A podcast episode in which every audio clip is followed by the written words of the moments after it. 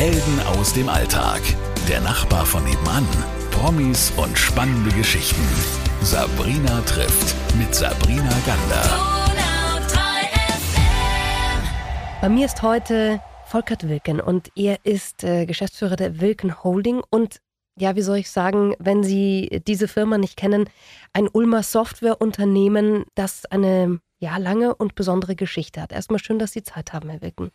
Grüß Gott. Wenn man mal sich das Softwareunternehmen Wilken anschaut und ganz an den Anfang zurückdreht, wie begann denn alles?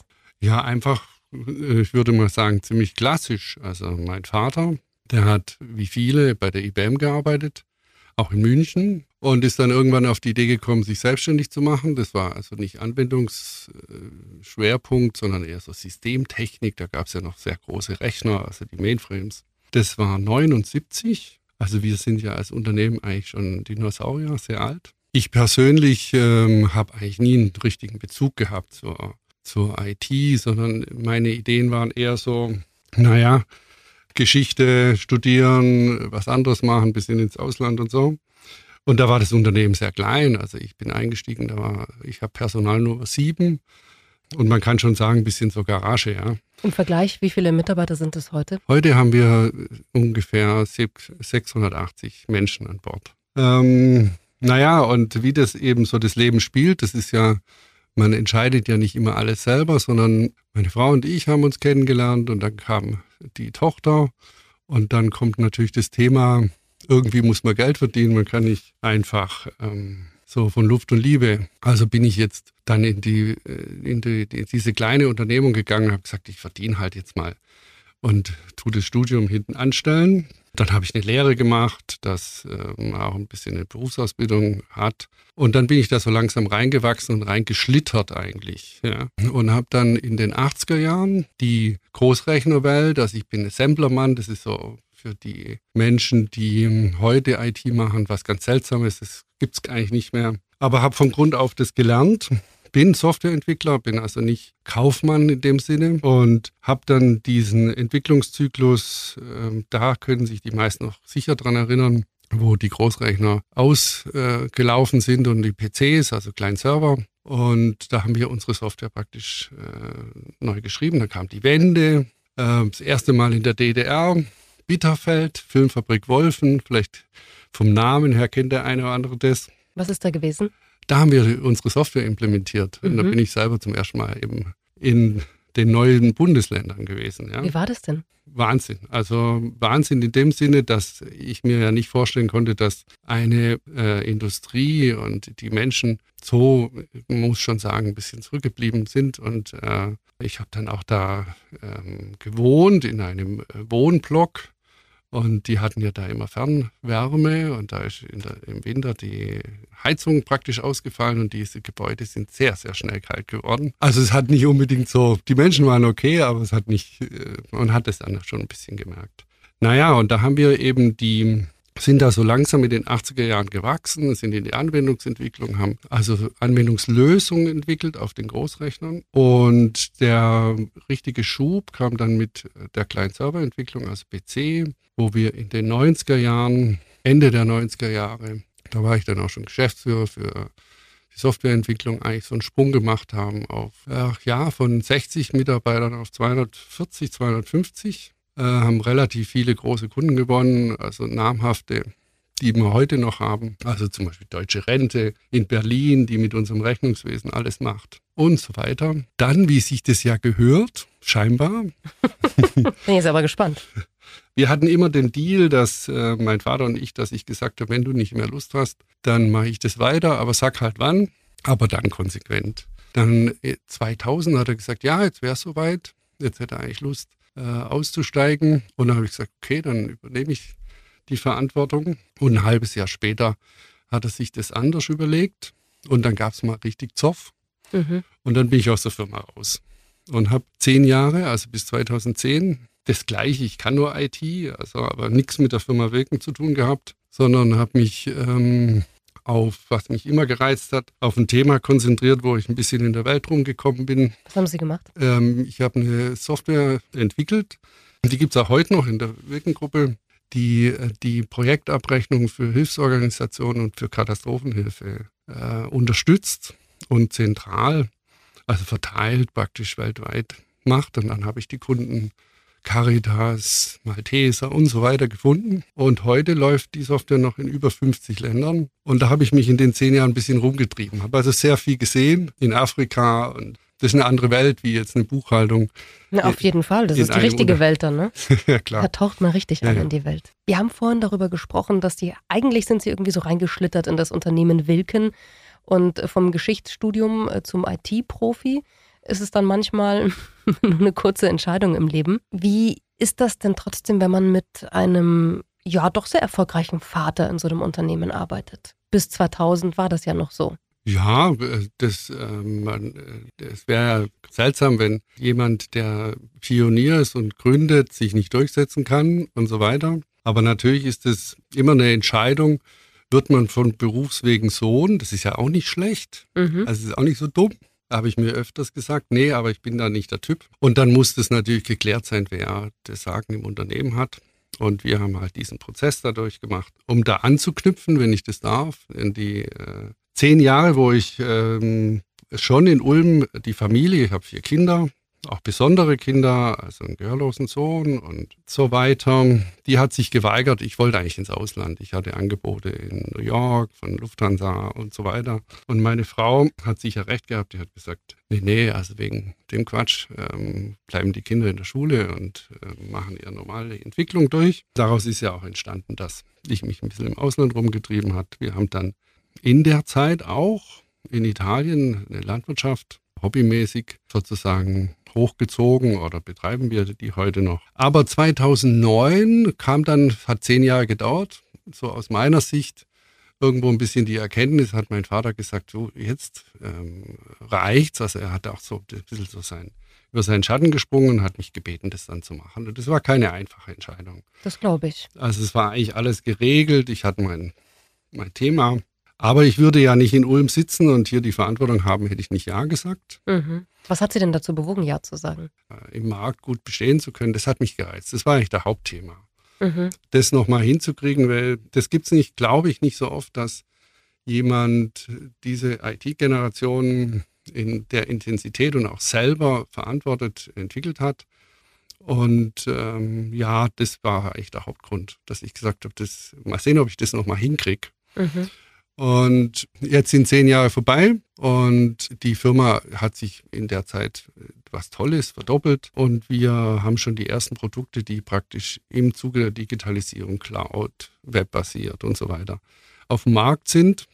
Und ich befinde mich momentan in der Phase, weil ich der Meinung bin, das sollte man nicht mit 80 tun, wo ich zum Glück Menschen gefunden habe, die keine 50 sind, sondern zwischen 30 und 40 und wo ich der Meinung bin, die sind in der Lage, die Verantwortung fürs Unternehmen zu übernehmen. Und ich bin aus dem Tagesgeschäft seit Januar äh, raus mhm. und begleite beratend eher den, beratend das Unternehmen. Ja. Das Unternehmen.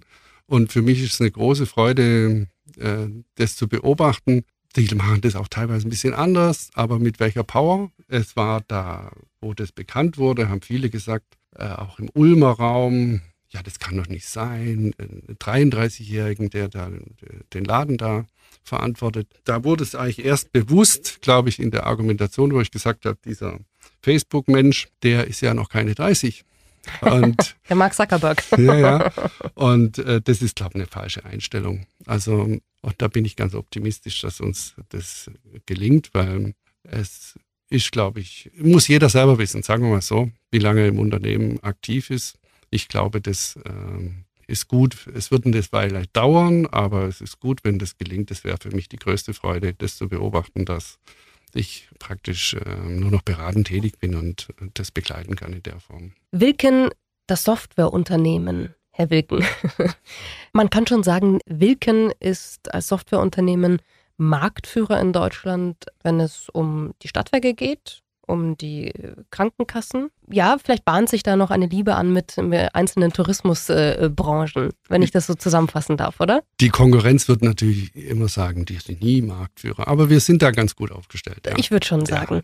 Wenn Sie so äh, zurückblicken auf den Anfang von Wilken in den 70er Jahren, Computer na, wirklich etwas total Absurdes waren, so groß wie Kühlschränke teilweise noch rumstanden. Heute haben wir einen Computer am Handgelenk oder als Telefon mit uns mit. War Ihr Vater da ein Pionier? Ja, in einer gewissen Weise sicher. Das hieß damals Systementwickler und er hat eine Datenbank entwickelt, also gar nicht Anwendungen und war da schon relativ führend. Und ich war schon einige Nächte mit ihm, weil früher durften, konnte man ja immer nur die Rechnerleistung nachts benutzen. Und zum Beispiel in äh, Stuttgart, das werde ich nie vergessen, äh, bei Coca-Cola, da habe ich Coca-Cola getrunken bis zum Abwinken. Also da war ich noch nicht in der Firma, da war ich kleiner. Und er hat halt mit Lochkarten und so weiter versucht, da seine Software zum Laufen zu bringen. Oder in München, Deckel Mao. Also da bin ich als Sohn halt damit, ja. Also das ist natürlich eine ganz andere Welt wie heute.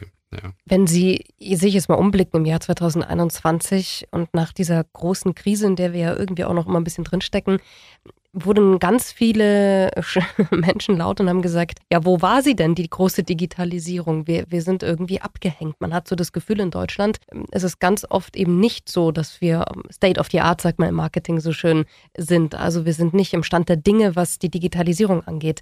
Jetzt sind Sie ein IT-Profi. Würden Sie sagen, Deutschland hat sich irgendwie abhängen lassen? Ja, Deutschland hat sich abhängen lassen, äh, nicht nur Deutschland. Ähm, äh, man kann das in Spanien sehr, sehr gut beobachten. Spanien hatte die Krise durch die Immobilienkrise und äh, da hatten die zum Beispiel Gijon, ist eine Stadt mit 200.000 Einwohnern und die hatten so um die 1600 äh, verbeamtete Mitarbeiter, die das kommunale Thema machen können. Und die konnten sich das einfach nicht mehr leisten. Heute sind es 400, 410 Menschen die äh, die Dienstleistung für den Bürger erbringen. Und die haben eine Bürgerkarte. Jeder Bürger hat die Bürgerkarte. Und die, die Digitalisierprozesse sind durchgängig. Ob Sie jetzt Ihre Steuerbescheid machen, ob Sie zum Fußball ein Ticket wollen, was auch immer, das ist das eigentliche Problem. Es ist nicht das technische Problem, sondern das, was im Kopf und natürlich ähm, die Komfortzone bei bestimmten Arbeitsplätzen Umorganisiererei und, und, und. Da liegt der Hund begraben. Wir reden über Breitband und diese Dinge. Das ist aber nicht das Thema, sondern wenn Sie heute als Bürger einen Personalausweis verlängern wollen, dann müssen Sie da hinlaufen. Ja, wie verrückt ist denn das? Oder irgendwas begleichen oder was regeln. Und technisch ist das äh, alles denk anders denkbar. Und wir, die, sage mal, die Organisationen, die das nicht so gern machen, die verstecken sich dann teilweise schon hinter dem Datenschutz. Also sagen, datenschutztechnisch geht es nicht und so weiter. Aber da haben wir viel zu tun, weil äh, das kostet ja auch sehr, sehr viel Geld und wir könnten das viel effektiver machen. Wo geht es mit Ihnen hin? Werden Sie nach Italien mehr gehen und äh, das landwirtschaftliche ähm, Unternehmen, was auch immer das ist, das haben Sie noch nicht verraten, ein bisschen mehr betreuen oder was wünschen Sie sich? Ende des letzten Jahres, ähm, also das ist schon länger gereift, ist klar, aber dann wurde das so ein bisschen offiziell und dann, dann bin ich immer von, äh, oder bin ich stark von den Mitarbeitern und so weiter gefragt worden, ja, was machen Sie denn da? Die langweilen sich ja zu Tode und so. Und dann habe ich denen einfach äh, prinzipiell gesagt, dass es wird sicher viel passieren, aber das nicht. Und ist auch so, ja, es gibt äh, natürlich ähm, eine Vielzahl von anderen Themen, mit denen ich mich beschäftigen möchte. Wir haben Anfang letzten Jahres das Thema Nachhaltigkeit im Unternehmen mit einer Nachhaltigkeitsmanagerin doch recht konsequent etabliert. Und ich, das ist noch gar nicht erwähnt worden. Die meisten Ulmer wissen das. Wir haben seit Anfang der 90er Jahre die sogenannte Wilken Gourmet. Das ist seit drei Jahren das glaube ich, noch das einzig Demeter-zertifizierte Firmenkantine in Deutschland oder weltweit. Bin mir nicht sicher. Sagen wir mal weltweit, das hört sich auch gut an. Hört sich gut an, gell? ja, finde ich auch. Und das war schon immer so, dass die Ernährung und diese Themen äh, eine, in der Familie eine wichtige Rolle gespielt haben. Und ähm, wir kochen auch seit Ende letzten Jahres nur noch Bio, nur noch Demeter, nichts mehr Konventionelles. In der Kantine. In der Kantine und auch beim, wir machen einen Party-Service. Das sind heute 20 Menschen da beschäftigt, drei Köche. Das heißt, Ihr Fokus wird sich in den nächsten Jahren auch mehr auf, auf solche diesen Themen. Bereich legen. Ja, Mhm. und dann Italien, was mich, die Geschichte kommt halt wieder. Also das ist eher die Kunstgeschichte. Also es wird Ihnen nicht langweilig werden. Glaube nicht. Das hört sich nicht so an. Herr Wicken, wie geht es denn mit der Digitalisierung in, in Deutschland und Europa weiter? Das Spannende ist ähm, die Industrie, die galoppiert, und das merken wir ja auch in unseren Lösungen und so weiter, doch äh, in, in, den unterschiedlichen Feldern äh, gut vorwärts und äh, da machen wir auch mit. Ähm, wir, wir befinden uns ja in, bei Krankenkassen und so weiter in Branchen, wo die Digitalisierung schon ein bisschen hinten dran hängt, wo wir sehr viel machen, aber der Gesetzgeber da gefordert ist. Also man muss die Möglichkeiten auch äh, zur Verfügung stellen. Denken ans Gesundheitskarte, an alle diese Dinge geht seit 15 Jahren. Und ein persönliches Hobby von mir kann ich auch sagen, das weiß eigentlich, glaube auch jeder in Ulm so ein bisschen. Im Kommunalen sind wir einfach hinten dran ohne Ende. Und mich als Bürger ärgert es. Es geht darum, dass man die Prozesse, die im kommunalen Bereich sind, digitalisiert und auch umsetzt und der Bürger wirklich diese Amtswege und diese ganzen Dinge, ich habe das halt gesehen in Spanien, äh, nicht mehr hat. Würde ich gerne mitmachen oder was tun oder. Naja, vielleicht klingelt ja jetzt dann das Telefon nach dem ich Interview. Ich glaube nicht. Sie meinen nicht. Vielleicht klingelt dann das Telefon, wenn Sie genau in der Kunstgeschichte in Ravenna stehen und ein Mosaik betrachten. Genau. Also die, nur, dass man das so, es ist ja so ein Schlagwort, das Digitalisierung und das offen und ehrlich anzusprechen. Es liegt nicht darum, dass wir PCs kaufen oder Notebooks oder irgendwie vernetzen, sondern es liegt dann, äh, da ist der Hund begraben. Ja. Wir sind gespannt, was bei Ihnen noch kommt. Wir sind gespannt, was an sich bei der Digitalisierung passiert. Und äh, wir freuen uns, dass ein Ulmer Unternehmen, das ja Marktführer, ob das die Konkurrenz jetzt hören mag oder nicht, Marktführer ist in vielen Bereichen, auch hier weiterhin ansässig ist und so eine tolle Erfolgsgeschichte zu erzählen hat. Vielen Dank, Herr Wilken. Vielen Dank. Helden aus dem Alltag. Der Nachbar von nebenan. Promis und spannende Geschichten. Sabrina trifft mit Sabrina Gander.